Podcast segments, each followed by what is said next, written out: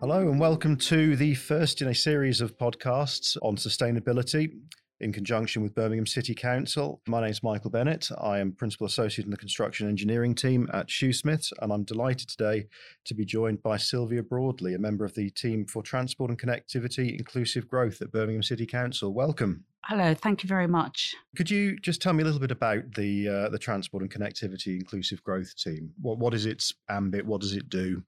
Um, just so that everyone understands what we're talking about. Well, essentially, the transport connectivity team um, are implementing the, the transport plan that the council has uh, for the next 25 years. And the main ambition of that plan is actually about modal shift and looking at how emissions are actually cut, whether that's carbon or improving um, air quality as well. And part of those major projects actually include bus priority, road space reallocation um, to in, to enable uh, more walking and cycling, but also there are other major uh, road projects as well um, in terms of making the transport systems much smoother within the city and as a result that that impacts air quality and also um, other uh, emissions carbon reducing carbon emissions as well. There are major projects aligned with for instance hs2 enabling the, that, that development to happen but also the commonwealth games um, working with the, the transport other transport authorities such as uh, transport for west midlands in enabling the resilience aspect um, of uh, transport within the the city so it, it's about ensuring the the the, the flow of of uh, traffic through the city, but actually the ultimate aim is around the health and well-being, the placemaking actually for the city in ensuring air quality and reduction of emissions. Wonderful. Now, I know the um, the electric vehicle strategy is a big part of that, and is certainly uh, already being rolled out and and developed. Uh, can you tell me a little bit about the the EV strategy that uh, that you are currently rolling out? Well, it's a 12 year strategy. It was approved last November uh, 2021, and um, the 12 years leads us up to, to 2032. And essentially, it commits the, the, the council to delivering at least 3,600 uh, charge points to be rolled out across um, the city. Ultimately, that, that's about reducing the city emissions by at least 50% by 2030 compared to 2020 levels. And in just looking at the stats around that, transport currently accounts for around a third of CO2 emissions actually within Birmingham, of which 95% actually come from uh, transport. So, in order to reduce emissions, and eventually look to eliminate emissions actually from transport, it's, it's necessary to reduce both the vehicle usage and ownership um, and really shifting those remaining vehicles, obviously for essential journeys, um, actually to zero emission vehicles, of which EVs um, are part of, of that, that makeup. The EV strategy therefore sets out a planned rollout of charge points that the council will be delivering with its EV partner, its procured partner, uh, which really focuses on public sites. So that is the highway, public land, and public uh, car parks. But this is alongside the development that the private sector are, are also bringing to this in their rollout. Um, in places of destination such as supermarkets and petrol stations and leisure facilities as well. Within the strategy, certainly the um, from the public infrastructure that we're developing, it's about ensuring that that those charge points are 100% uh, renewable energy that that's actually used, and also that they're not only robust but reliable as well. And from a public accessibility point of view, it's about providing um, a backbone of uh, charge points which are available 24 7, 365 days a year that have full maintenance, have the back end customer support. Um, and we're, we're at this uh, point in understanding this actually from the, the, the, kind of developments we've had since 2014, where we put in initial uh, infrastructure and what we've learned from that development that really, as a city, we need to have not only a backbone of public accessible alongside what the private sector are doing, but it's actually about ensuring that level of, of support and that um, availability um, of those charge points. So having the right maintenance actually in place and also that customer support and looking at key performance indicators as well, that there is, you know, at least a 99% uptime. Because what is really frustrating um, is for, for, for um, EV users is pitching up at a charge point only to find that it's it's um, out of order and therefore it's about ensuring that the back end of the provision actually is is really well structured and in place for at least the next 10 years I think you've hit on a number of absolutely key points there. I mean, two that uh, that strike me as as well. The, the use of renewable energy for the EV points is going to be absolutely critical. Electric vehicles are obviously only as good as the the energy that's put into them, and if that energy yeah. is coming from from coal or gas, it's it doesn't really help greatly. But also the fact that it has to be rolled out with private partnership and that is going to be absolutely critical with the the sheer cost of this, if nothing else, but also uh, the availability of space to put to to put the charging points as well. I can imagine. How are you deciding which areas are the priority for the role, and how are you picking the sites? The main focus that we actually have in in identifying sites uh, in the first instance is actually about strategic locations. And what we mean by that is that it aligns with where the the, the traffic flow um, actually uh, is is happening within the the city, where it's it's near to amenities as well. There, there's good uh, grid connectivity, and in looking at what we are rolling out in phase one, which by the end of this year, we're, we're hoping that we will have uh, installed at least 394 charge points that those charge points are available on a charge and go approach. So therefore, we're looking at fast and rapid. So fast will be 22 kilowatt charge points, and rapid is 50 kilowatt charge points. So in looking at that level of power, those strategic locations actually mean they have to be at key sites to ensure the widest public accessibility and also that the grid capacity is is actually there. And therein lies you know that a whole level of, of evaluation of um, sites before one can actually uh, install a charge point. You know there are a number of things that that you know we need to assess before a, a site is actually confirmed as a good site Okay, just so just so I understand as well, the the 22 kilowatt chargers, as I understand it, they take about two to four hours to charge a vehicle to full, obviously depending on the vehicle, and the 50 kilowatts are sort of 30 to 45 minutes. Is that about right?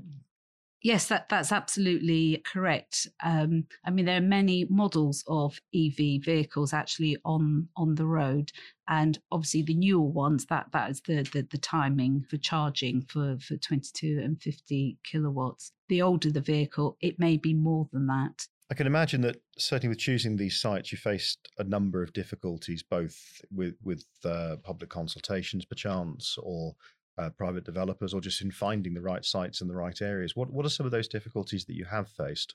So there have been a number of uh, challenges that that we've had, and particularly this is because we're focusing on public land, on as I mentioned, uh, the highways, public car parks, and other types of public land. Because um, of the regulatory approval process that we have to to go through. So, for instance, any any charge points actually on the highway, we have to go through a transport regulation order process, which includes public consultation, which takes up to about three months to to be able to to do, and that's engaging obviously with residents, with the public who are actually um, in proximity to where the charge points are, and that, that includes businesses as well.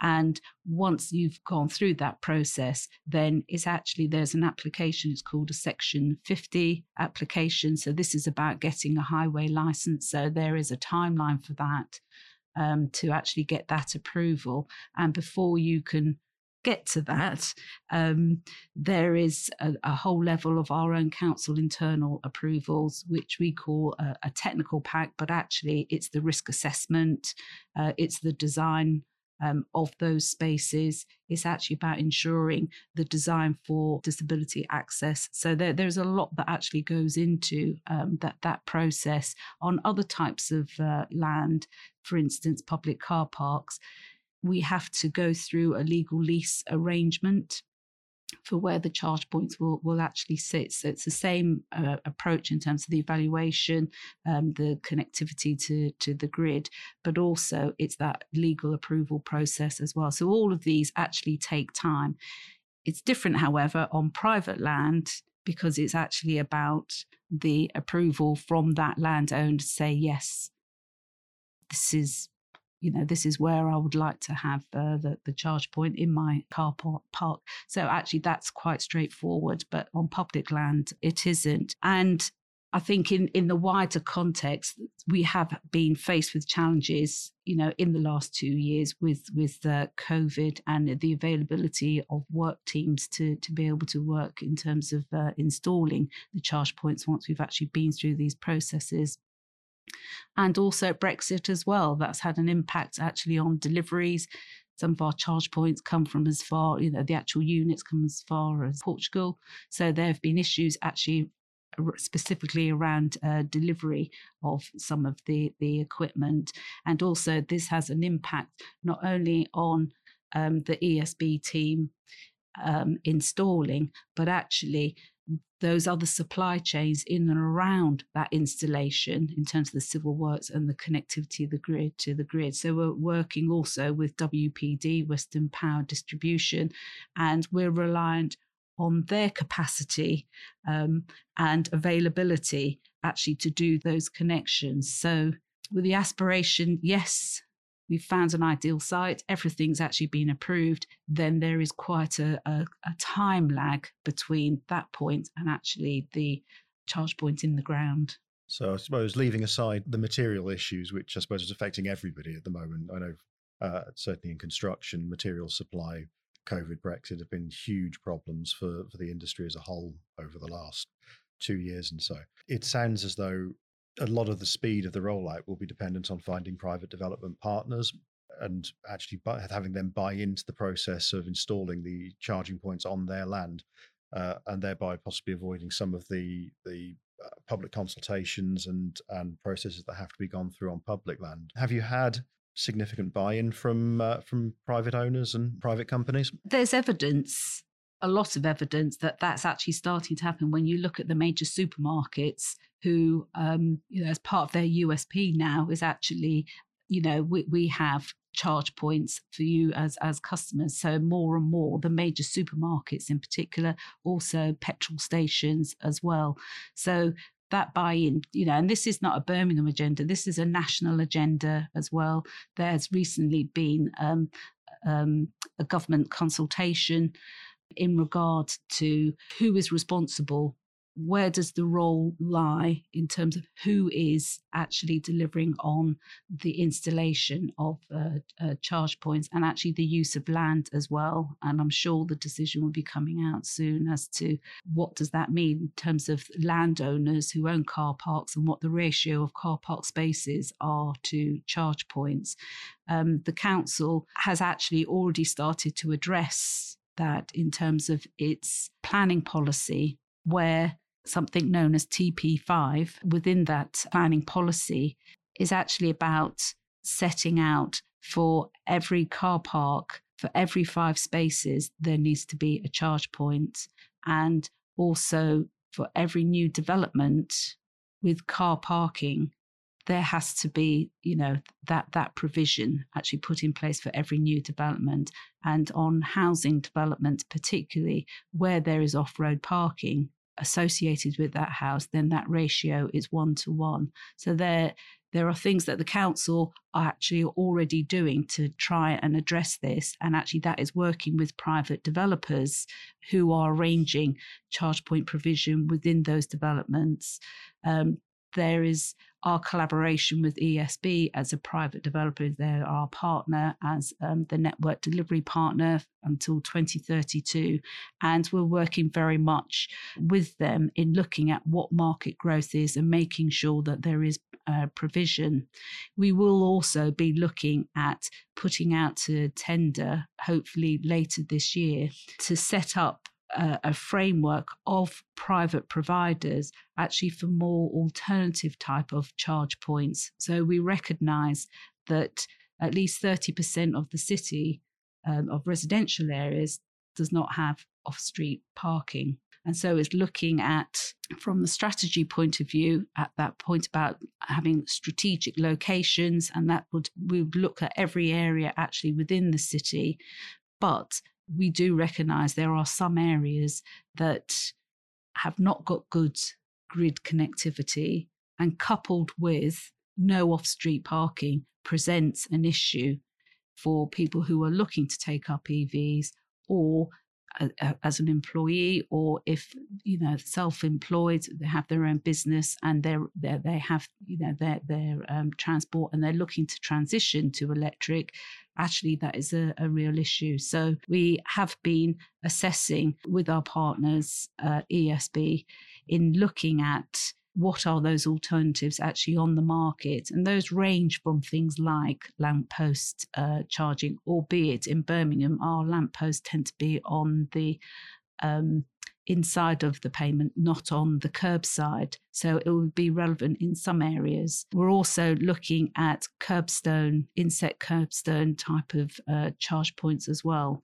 So in terms of collaborating with the private sector, there is a whole raft of development that we will be getting to you know from the end of uh, this year onwards our task at the moment is actually getting that backbone of the 394 fast and rapid to actually assure this charge and go approach um, that there is some level of public accessibility. One of the things I've seen being talked about is the use of these, sort of, the use of electric vehicles essentially as a balancing point within the grid. Yeah.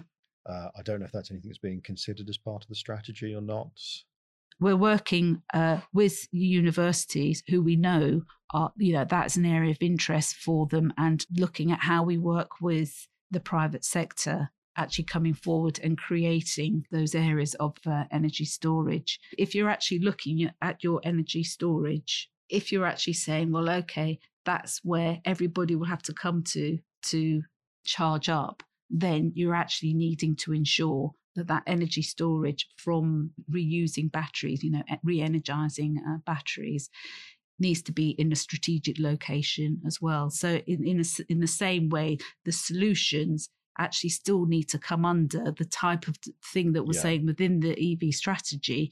It's it's about the right place to ensure accessibility at the right time and also to to look at what solutions are they actually solving. So will it solve those people with poor grid connectivity and no off-street parking?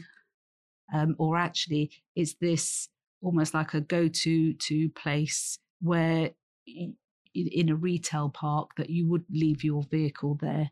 Um, you know it's possibly not going to be at the level of 50 plus kilowatts is most probably at the lower level. Mm. Um, and also, when you look at the energy storage as well, if you're linking that by cable to a facility, you have a limit of, a, of about seven kilometers that, yeah. that, that it can it can actually go. So you're you're it's almost very locally specific yeah. solution. In, in, many ways, it's almost better for those who have off-street parking because they can then balance their own local area across or their own property in their own local area if, yes. if the majority of the population are connected whereas yeah. if it's uh, sort of centralized yeah. uh, connect uh, connection then yeah. um, it might be a, a shopping center after it's closed after hours people can go there and, and set Absolutely. up and, and actually yes. it gives you, you've got the power that isn't being used by the shopping center now and it gives some sort of balance but of course it's now in a, in a, more retail industrial setting so the area of effect of the balancing is probably not as great as it could be if it yeah. was if it was centralized in, in a in a residential area yeah absolutely i mean there's a lot of work you know that that's already being done which is looking at vehicle to grid, vehicle to building, looking at smart grids, smart buildings. But to make that kind of charging effective, it's about scalability. So you can do it from your own domestic house and balance, you know, how you're using energy actually within your house. But if you're developing something, say, for instance, in in a um, a building that I did work in, where we had a lot of uh, vehicles all parked there, you know, and actually looking at, well, can you use the the the surplus energy, or can you be transferring, you know, available energy from cars to the building, or vice versa? But actually, where we are now, where we're all working from home, and although things are starting to go back, you know, not everybody is going back. And it's actually about reassessing how are we using buildings? Where are we working? You know, there it's not as clear as perhaps it it could have been, you know, about 10 years ago. Yeah, yeah. Or even two years ago, even you know, when, you know, ago. this this was all infinitely possible and that was the that that that was the the way. So um, there are opportunities clearly there are in energy storage and that's what we're, we're mm. we are looking into and from the partners you know from the university partners that that we have you know certainly that is part of that that wider um, agenda. And clearly, there there are big energy providers out out there in the market that that is the next step for them. I think also in, in looking at the strategy and from the analysis and the evaluation um, that we've done, and we, have been working with uh, Element Energy in the development of that that strategy, and it is about aligning where the market is now and where we are predicting it will be in 2030. And yes, we are looking to to achieve um, net zero, and this is a commitment by the the uh, the council that was made in 2019 that as a city we will be as near as possible by the 2030s actually to net zero how that then is balanced or how that's reflected with where the market actually is, bearing in mind EV take up is around 5 to 6% of vehicle stock at the moment in, in the UK. You know, one has only got to look at adverts on telly to, to see, you know, the, the, the new models coming on, on the market. It is a growing market, but there is a huge leap in terms of level of vehicle production, level of purchase, and of course, the government have put a milestone in there at 2030 that there be no more cars produced um, or sold um, that are petrol and diesel. So there is a marker in time there of what we're trying to work towards and what does that mean and looking at what does that mean for vehicle stocks. So within the, the strategy, we, we are looking at one can be as certain as one could be that we'll be in a position that this would at least impact at 50% in contributing to reduced emissions, bearing in mind people, you know, that the 2030 UK government target is actually about purchasing new vehicles and they need to be zero emission. People will still have their petrol and diesel vehicles, you know, and it's at least another 10 years before other legislation actually comes in to say, actually, on the roads, we will not have any more petrol and, and diesel. Okay. I'm sorry to say that's all we have time for today. Uh, please join me for the conclusion of our conversation uh, in part two, and thank you very much for listening.